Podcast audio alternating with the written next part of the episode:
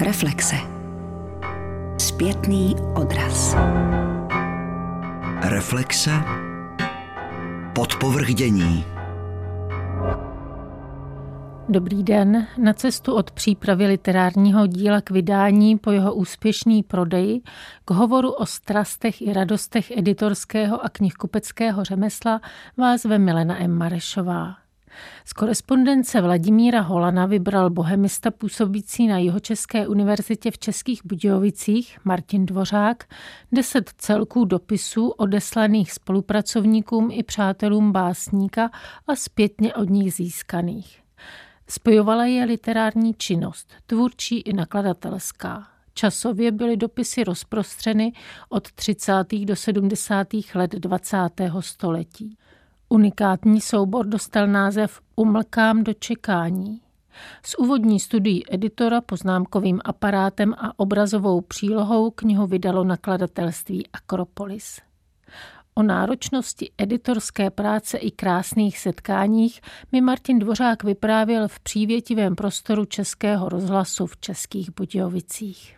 Jak velká, jak rozsáhlá byla korespondence Vladimíra Holana v době, kdy jste se jí začali zabývat, ať už to bylo pro vaši diplomní práci, nebo s vizí, že z toho bude knižní vydání?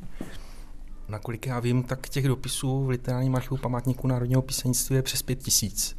To je korespondence vlastně přijatá, kterou Holan obdržel od spousty, spousty lidí a i nějaká jako korporační tam je.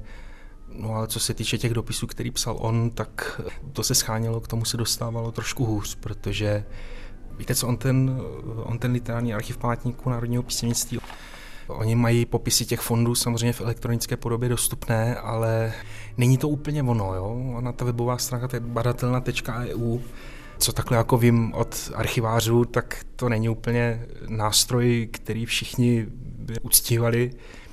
Ale mě to dost pomohlo i tak, protože já jsem věděl, že už pro tu diplomku, že nemůžu pracovat s kompletní tou holanovou korespondencí, toho by bylo jako příliš mnoho, takže já jsem pracoval tak, že jsem procházel ty elektronické popisy těch pozůstalostí a tam jsem postupně jako vyhledával, v čí pozůstalosti jsou nějaké holanové dopisy a pak jsem to jako schraňoval nějak takhle. Ta, nebylo to úplně jednoduché, ale pro účely ty diplomky to stačilo a potom, když jsem dával dohromady tu knížku, tak pořád ještě trošku mě to stačilo, protože zase nemohl jsem si vymýšlet několika dílný edice, ono to, vlastně dělal v rámci grantu od univerzity, protože jeho Česká univerzita doktorandům nabízí tady tu možnost získat nějaký prostředky k nějakému projektu, no to jsem si vymyslel tohleto. A literární archiv památníku národního píseňství mě vyloženě v tomhle stačil. To mě vrací ještě o krok zpátky k otázce, co bylo podnětem, že jste si vybral právě korespondenci Vladimíra Holana. Byl to osobní zájem nebo objednávka? Byl to osobní zájem. Už vlastně, když jsem na bakalářském studiu se domluvil s panem profesorem Vladimírem Papouškem, že bych u něj chtěl psát, tak z těch mých nápadů, co jsem tehdy chtěl dělat, tak jeho zaujalo to, že asi u studentů trochu neobvykle zájem o poezii a měl jsem rád Holana a původně jsem předpokládal, že v té diplomce opět pod jeho vedením, že bych s tím Holanem něco dělal. Ono to bylo velice prozaické, já jsem nějak do večera dlouho byl nějak vzhůru a šel jsem ještě za tmy před barák na cigáru a říkám si, to já bych si přečetl Holanovu korespondenci. No tak jsem se vrátil k počítači, koukám, jestli existuje nějaká edice, no a neexistovalo nic, vlastně jenom ten svazek eh, jeho korespondence se Stanislavem Zedníčkem. A já jsem si řekl, to je škoda, to bych si přečetl. Šel jsem na cigáro znova a řekl jsem si, no tak nejlepší asi bude zajet do archivu a takhle se to zrodilo velmi prozaicky. Jaké podmínky nebo jaká kritéria byla při výběru těch eh, konečných deseti osobností, jejichž korespondence je v té knize, protože v diplomní práci jste měl jiný seznam? Já se, se snažil dokončit to magisterský studium během jednoho roku a já jsem do toho archivu jezdil nějak během podzima, a v půlce zimě už bylo potřeba začít nějak pracovat. Tak ten výběr v té diplomové práci, to bylo zkrátka jako to, co mi prošlo pod rukama a chtěl jsem, aby tam ti adresáti, aby to byli spisovatelé nebo spisovatelky a jiní účastníci toho literárního provozu. Takže tím, jak mě tlačil čas, tak ti pisatelé tam byli, kteří byli. To jsem vycházel z těch fondů, který jsem tam měl čas během toho podzima zimy nějak projít. Potom, když jsem začal pracovat na té knize, tak jsem se vlastně držel stejného kritéria, aby to prostě byly osobnosti literárně historické. A tím, že jsem měl na to víc času, eh, oproti té diplomce, díky tomu grantu jsem měl jako peníze na to do Prahy, do toho archivu jezdit častěji, tak jsem těch pozůstalostí prošel ještě víc a když jsem si jako lámal hlavu, kteří ano, kteří ne, tak já jsem některé ty nové pozůstalosti, nakouknul jsem do eh, korespondence, kterou měl třeba s Vlastimilem Vokolkem a věděl jsem, že prostě to musí jako v té knižce být. Ale on ten čas trochu tlačil, i když jsem pracoval na té knize v rámci toho grantu a úplně jednoduše řečeno, těch deset tam je, že jsem tak nějak jako eh, během práce na to šel tak nějak jako postupně, jo.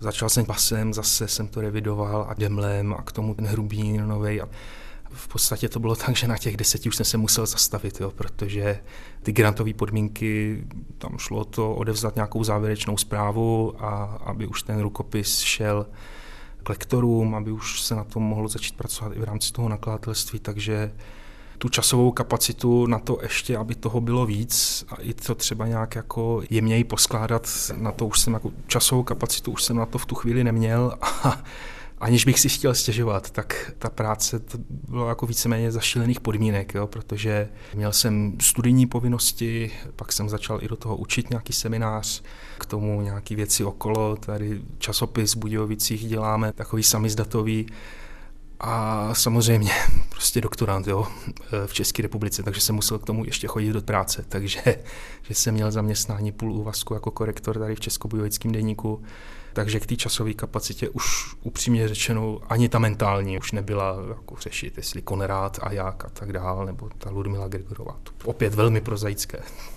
Jak náročné bylo zajistit, aby se objevila korespondence eh, odeslaná i přijatá? Z hlediska toho, kolik jsem na to měl peněz v tom grantu, i z hlediska toho, že jsem na to měl technicky to jenom rok, to jádro té edice připravit, tak já už jsem si o začátku řekl, že eh, nejschudnější cesta bude fungovat jenom v rámci toho literárního archivu památníku národního písemnictví. Takže archivy třeba v Brně nebo kdekoliv jinde nebyly na to prostředky, nebyl na to čas ještě jako pátrat jinde. V pozůstalosti Holanově kopie těch dopisů, který psal on, de facto nejsou. On si ty kopie nedělal. Pár listů tam je, ale to je trošku jiná kapitola. Ale v rámci toho literárního archivu to bylo v podstatě velice jednoduché. Řekl jsem si, zajímá mě Holanova korespondence s Demlem, takže Demlova pozůstalost v tom literárním archivu památníku národního píseňství je.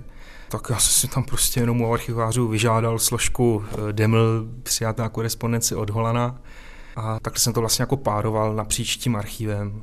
Čili samozřejmě třeba jsou i jiné Holanovy dopisy, co Demlovi odeslal, můžou být třeba v tom Brně.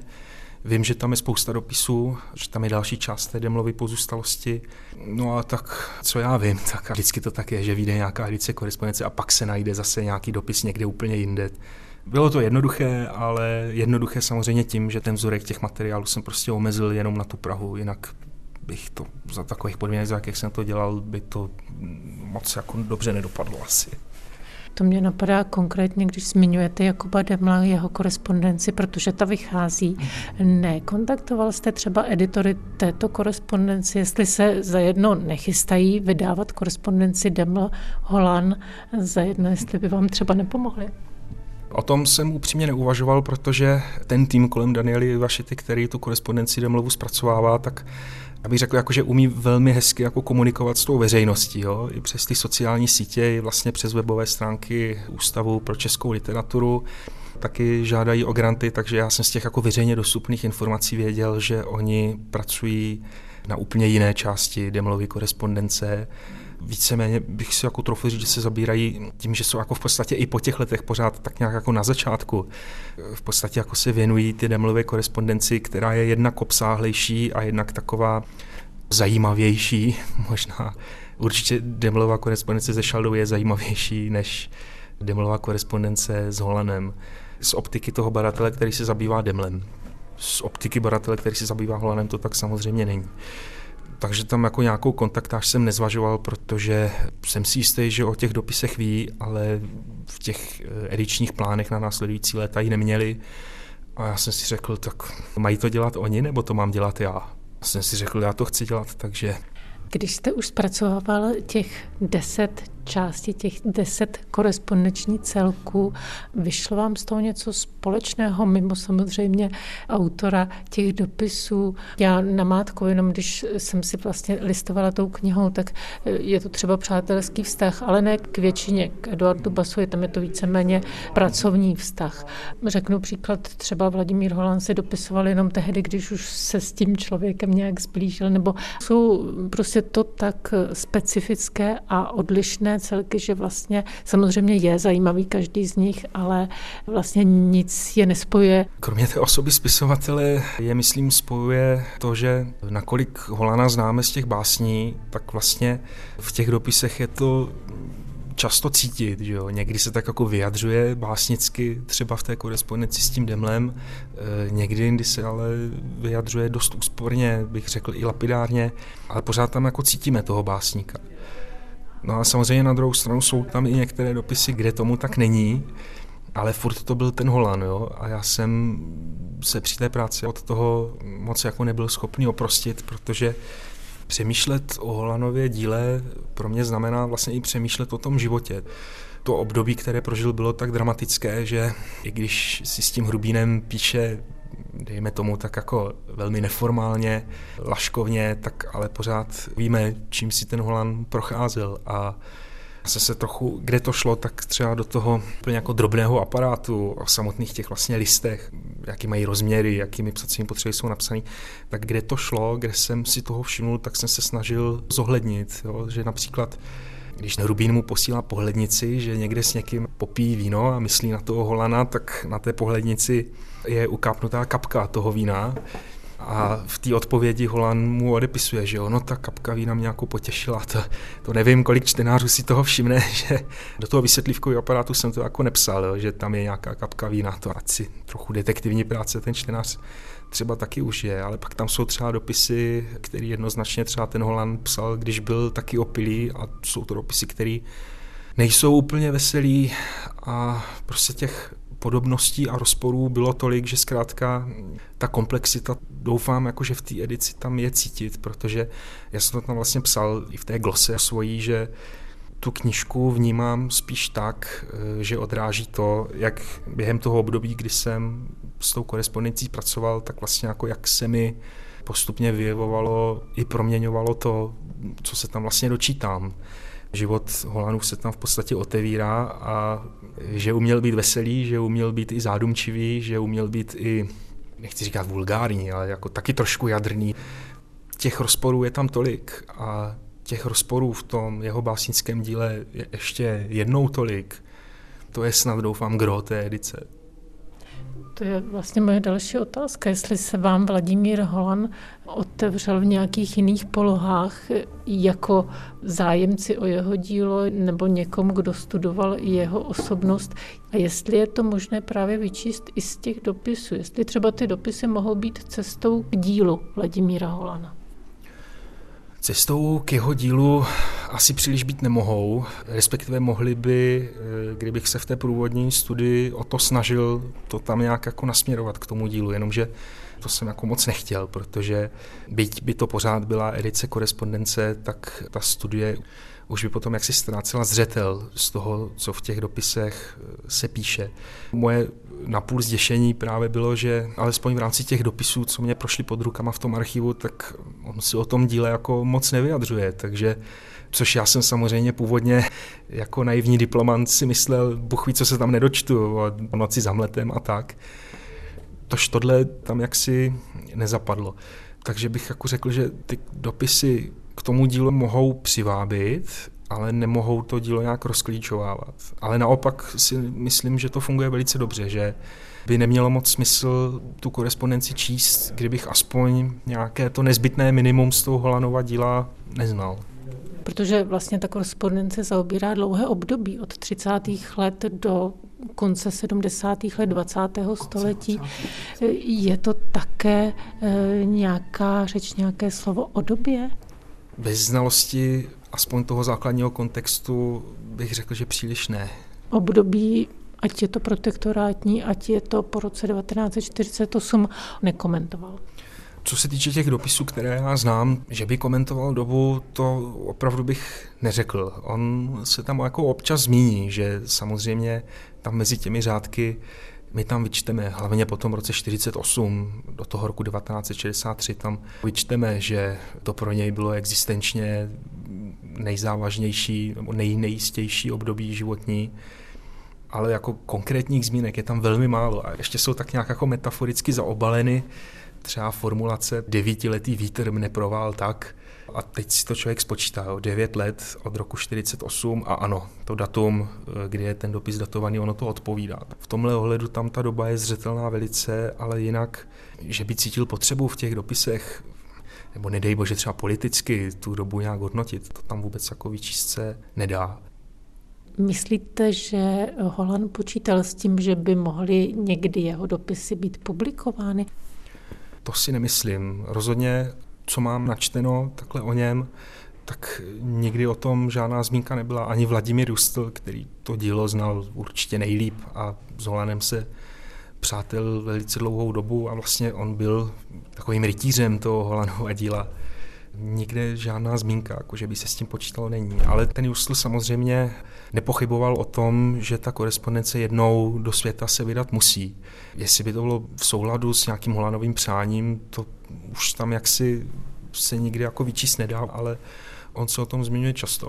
Já to tam vlastně i citu, až jednou bude vydáno jeho korespondenční činění.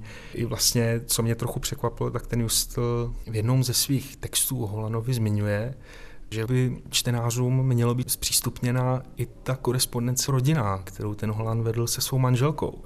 Což jako je velmi neobvyklé, jo, že třeba, co já vím, když se připravovala korespondence Bohuslava Renka, tak eh, tým těch editorů, oni to tam taky někde zmiňují, že prostě to jsou osobní věci, do těch nám nic není, což já naprosto respektuju, ale že zrovna jako Justl řekne, že i ta rodinná korespondence by světlo světa mohla a snad je měla spatřit, to je trochu odvážné tvrzení. Do té rodinné korespondence se se nedíval. A nedokážu soudit, co se tam dá nebo nedá dočíst. A doufám, že kdybych se na to někdy podíval, tak to nebude nic skandálního. A že naopak by to opět trošku mohlo rozšířit ten obraz, co Holanovi máme, protože básně adresované zrovna své manželce Věře jiným příbuzným psal je a zveřejňoval je ve svých sbírkách, tak snad ta rodinná korespondence může být eh, na podobné úrovni, tak nějak atmosféricky laděná, ale to je spekulace. Proč právě Vladimír Justl, který byl tak blízko jeho dílu, korespondenci s ním jste nezařadil do té knihy? V pozůstalosti Holanově je snad nějakých 200 dopisů Justlových, nebo možná i víc než 200, čímž teda míním jednak samotné dopisy, ale i třeba pohlednice. To je takové množství, že eh, to by bylo na samostatný svazek.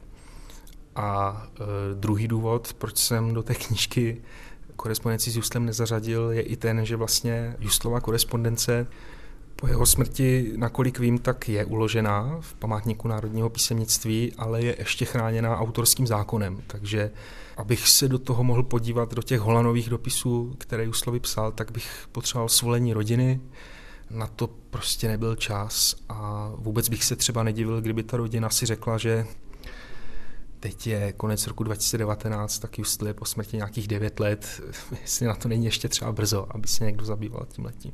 Respektive taky nevíme, co bychom se tam mohli dočíst. Co já vím, tak Vladimír Rustl v knižním rozhovoru o zvuky času a on tam taky pár dopisů, které mu Hlan napsal, cituje v rámci toho dialogu. A jestli si dobře pamatuju, tak říkal, že tam jsou taky nějaké jako velmi osobní věci, které tam tedy samozřejmě nechtěl zmiňovat, tak možná i z tohohle důvodu byl by to, myslím, velmi pěkný svazek, jo, korespondence Holan Justl.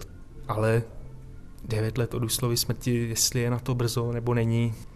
Já jsem se touhle myšlenkou během práce na té edici nechtěl zabývat, takže jsem Juslovu korespondenci odsunul. Nakouknul jsem do ní, je to pěkné, to písmo se čte hrozně teda, nebo mě osobně se čte hrozně, ale nebyl na to čas, nebyl, nebyla na to kapacita tu korespondenci zpracovávat.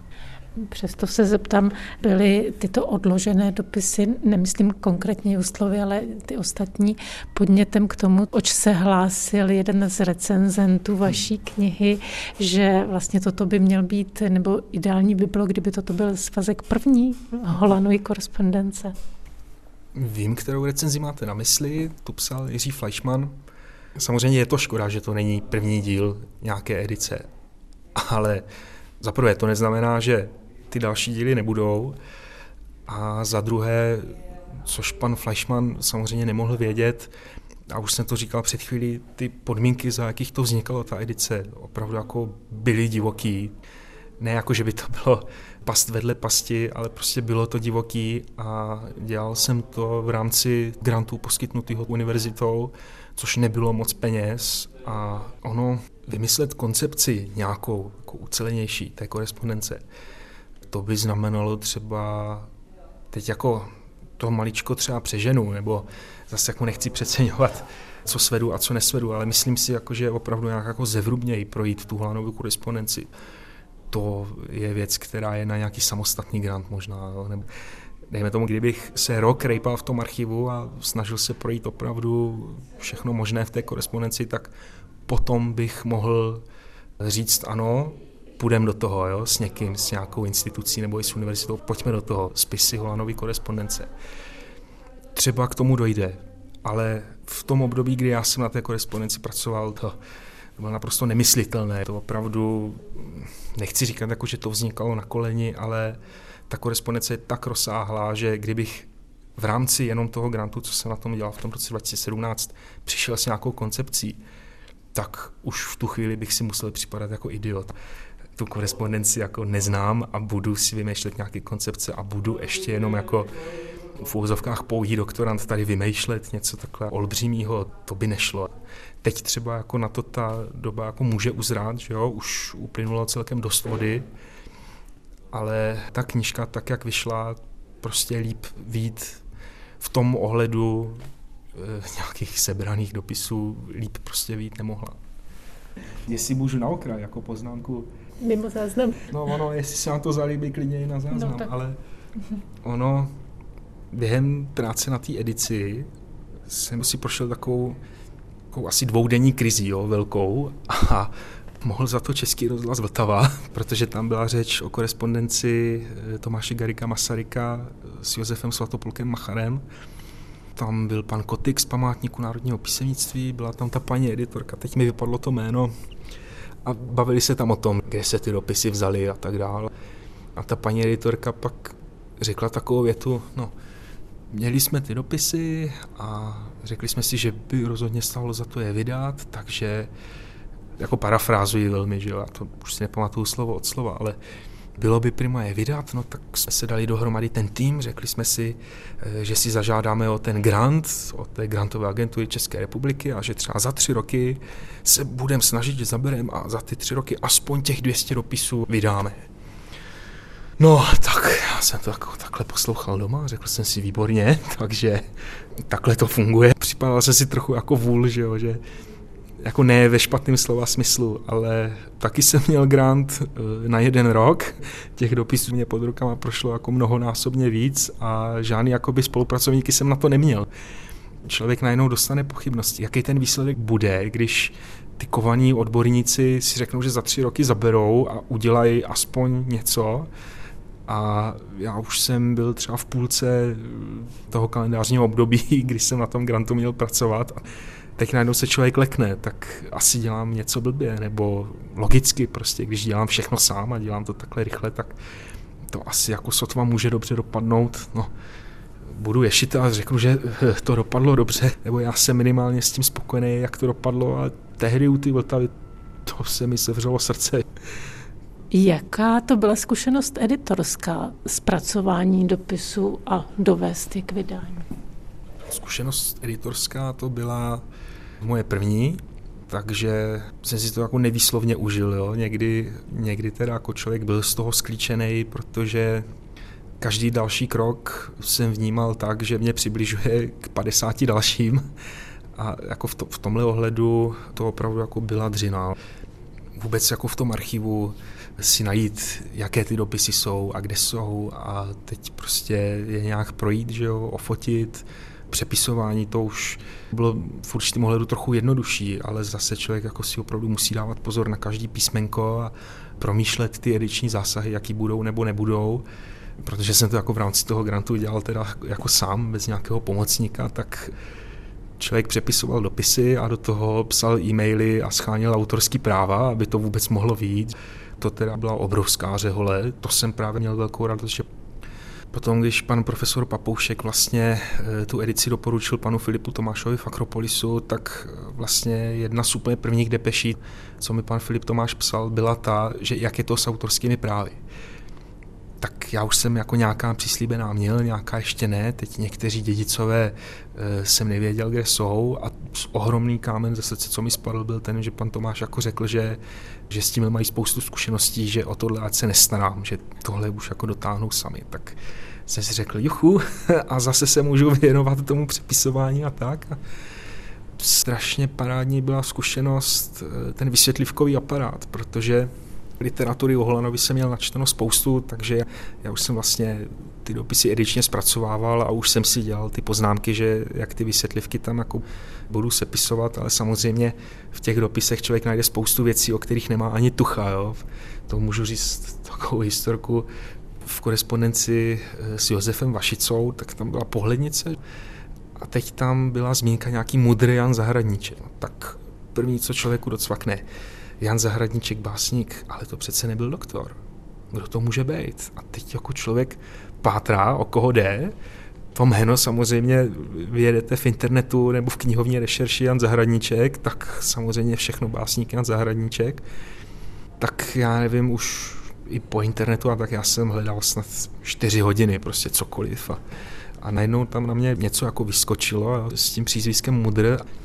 To byl nějaký elektronický archiv nějakého časopisu pro lékaře, a ten Perex toho článku jako naznačoval, že bych se jako mohl domáknout, o koho jde, ale eh, ten elektronický přístup vyžadoval, abych se zaregistroval na tom webu a ta registrace byla koncipovaná, že to je pouze pro lékaře, jo, že to je odborný časopis, který a já jsem si řekl, není co ztratit, takže jsem vyplnil kolonku, že jsem taky modr, vyplnil jsem tam e-mail a teď tam byly kolonky, čemu se věnuju.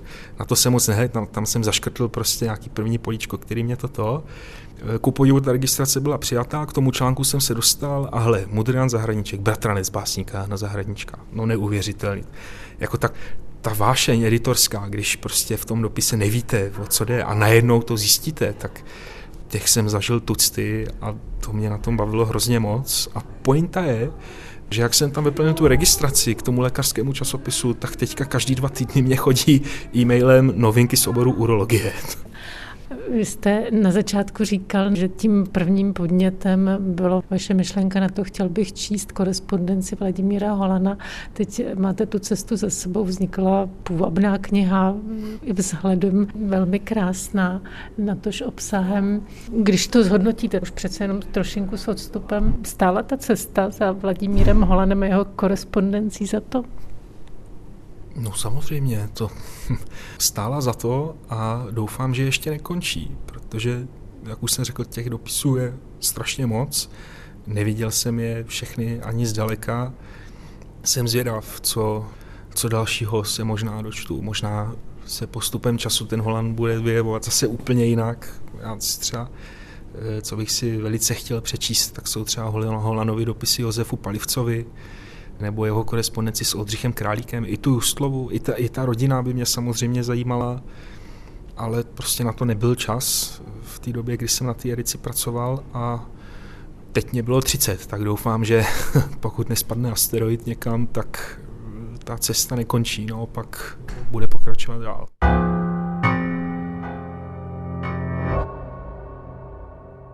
Letos 50-letý knihkupec Sean Beitel je vystudovaný právník, který se před 20 lety vrátil do svého rodného města, skotského Townu a koupil tam knihkupectví Antikvariát. Nestačilo mu knihy číst a prodávat, také o nich a práci v tomto oboru napsal deník knihkupce. Vtipná a velmi úspěšná kniha na sklonku loňského roku vyšla také v českém překladu Markéty Hofmeistrové v nakladatelství Dibuk. V angličtině už vyšlo i pokračování nazvané Spověď knihkupce.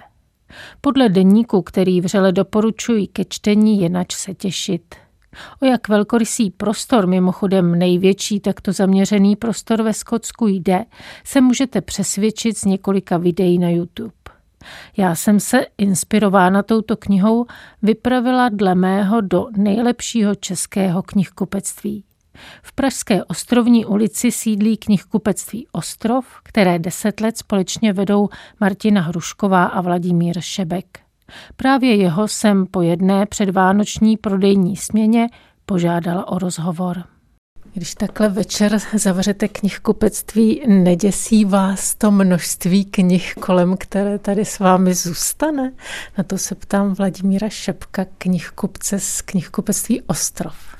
Naopak, já si připadám jako v ráji, protože taková knižní nabídka, která je teďko, to jsem nezažil ani když jsem nebo vlastně jsem o ní toužil, když jsem byl mládí, jsem si chtěl opatřit knihovnu, tak jsem se musel nechat zaměstnat v antikvariátě, kde jsem vlastně dva roky pracoval jenom na své knihovně a pak v poslední fázi, když už se ze mě stával maniak, jsem čas vyskočil, protože jsem nechtěl být sběratel knih, ale chtěl jsem je číst a užívat se je.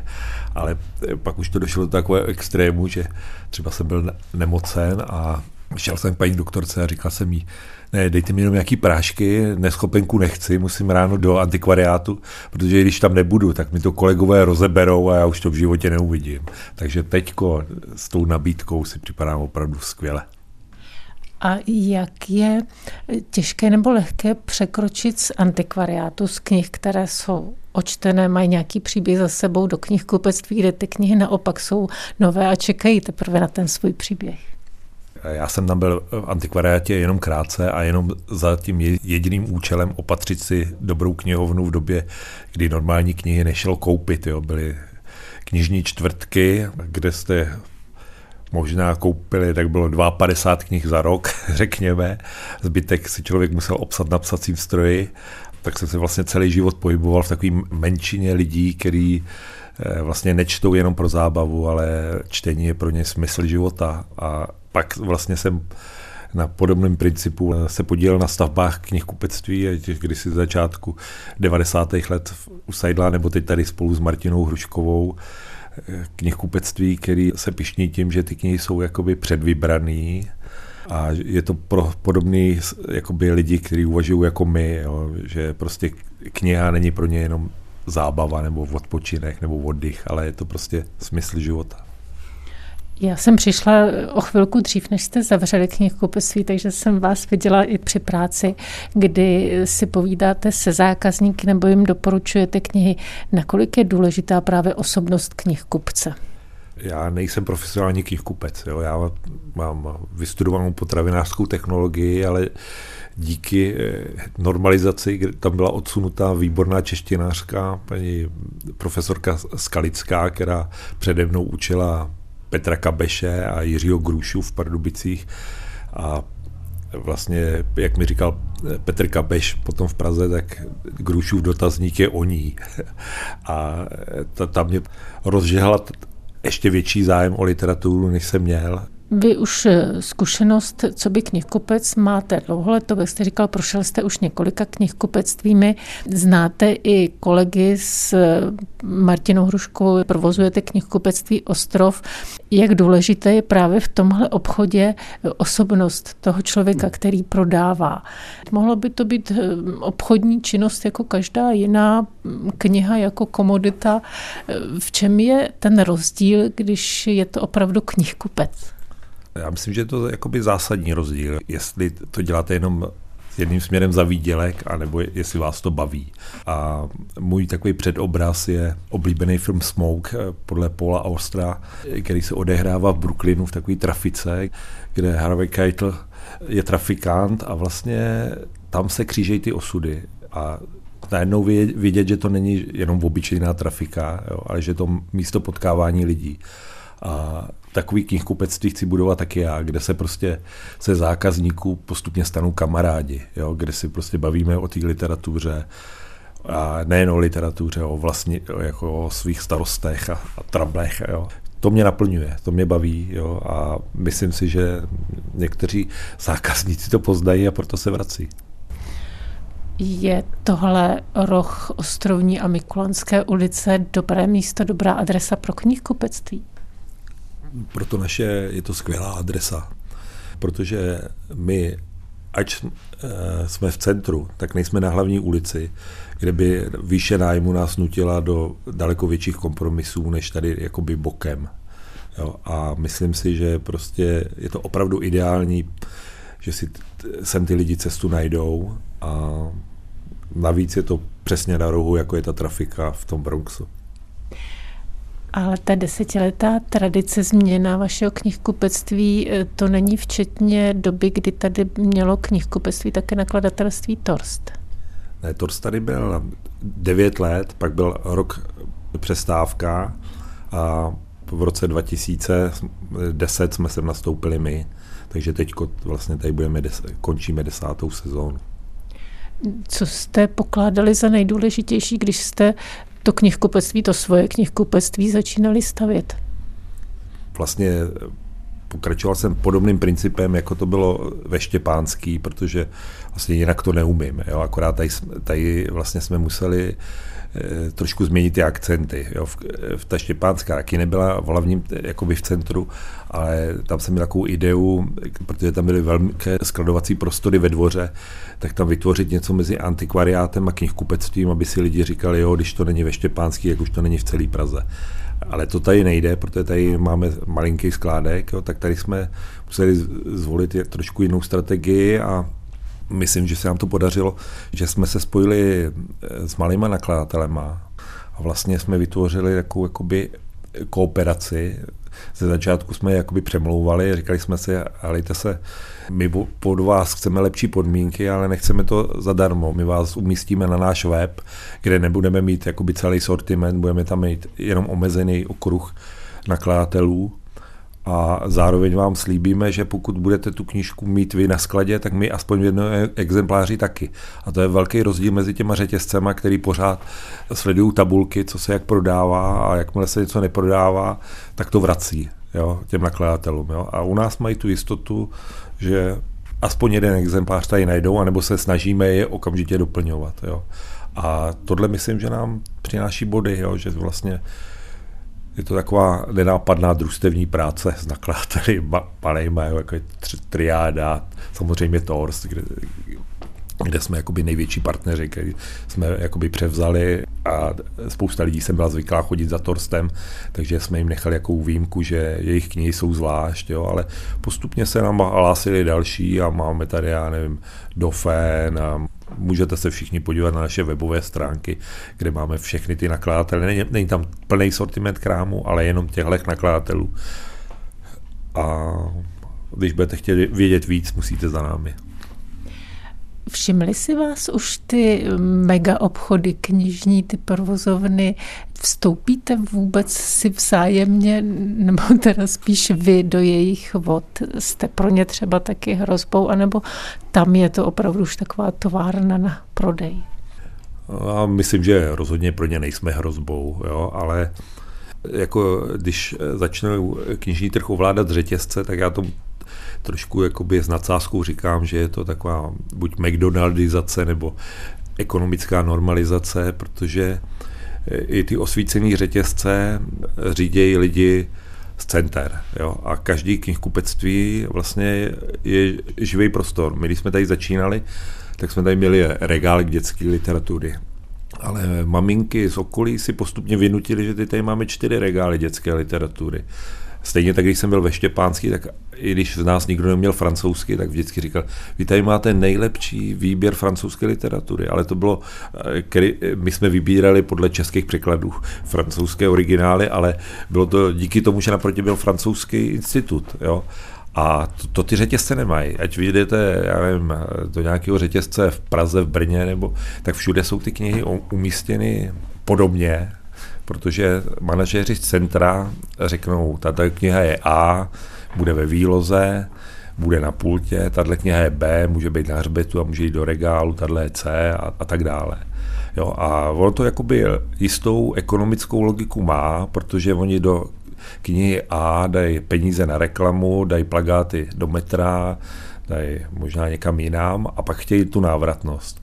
Jo, ale ty krámy se začnou podobat jeden druhýmu a vlastně to jakoby ztrácí kouzlo je jako ty místní lokality nebo čehokoliv. Jo. Takže by se dalo říct, že vaší výsadou je i to, že si můžete dovolit přístup ke každé knize individuální, nemusí to být pro vás jenom balík prostě věcí, které máte zařadit nějakým způsobem. Přesně tak, jako který knihy budou na pultě a který budou ve výloze se tady řídí jenom mým vkusem a Martiny vkusem. A žádný ekonomický tlaky na nás nepůsobí. A to myslím, že právě spousta lidí zase tady ocení, že prostě vidějí, že je to poskládaný jinak a říkají, jak je to možný, tyhle knihy jsem nikde neviděl. Přitom navštívají ty megastory, protože ty mají úplně jiný zase eh, akcenty než my. Máme prostě jako nějaký intuitivní náš, ale myslím, že to právě konvenuje tomu drobnému procentu lidí, jak už jsem říkal ze začátku, kteří jsou opravdu vážní čtenáři a kteří to ocení, že se vlastně nemusí prohrabávat kterému nechci, jako, bych, jako možná řeknu balast, ale není to pravda, mě opravdu jedno, ať si každý chce, co chce, mě na těch řetězcích opravdu nejvíc vadí, eh, ne, že jakoby mají akcent na něco, ale že jsou stejný, že to prostě nevytváří jakoby tu rozmanitost, že někde prostě vyřadí poezii, protože se neprodává, což je prostě podle mě vlastně zrůdný a nevíme, kde to může skončit. V detailech se můžou odehrát ty největší věci.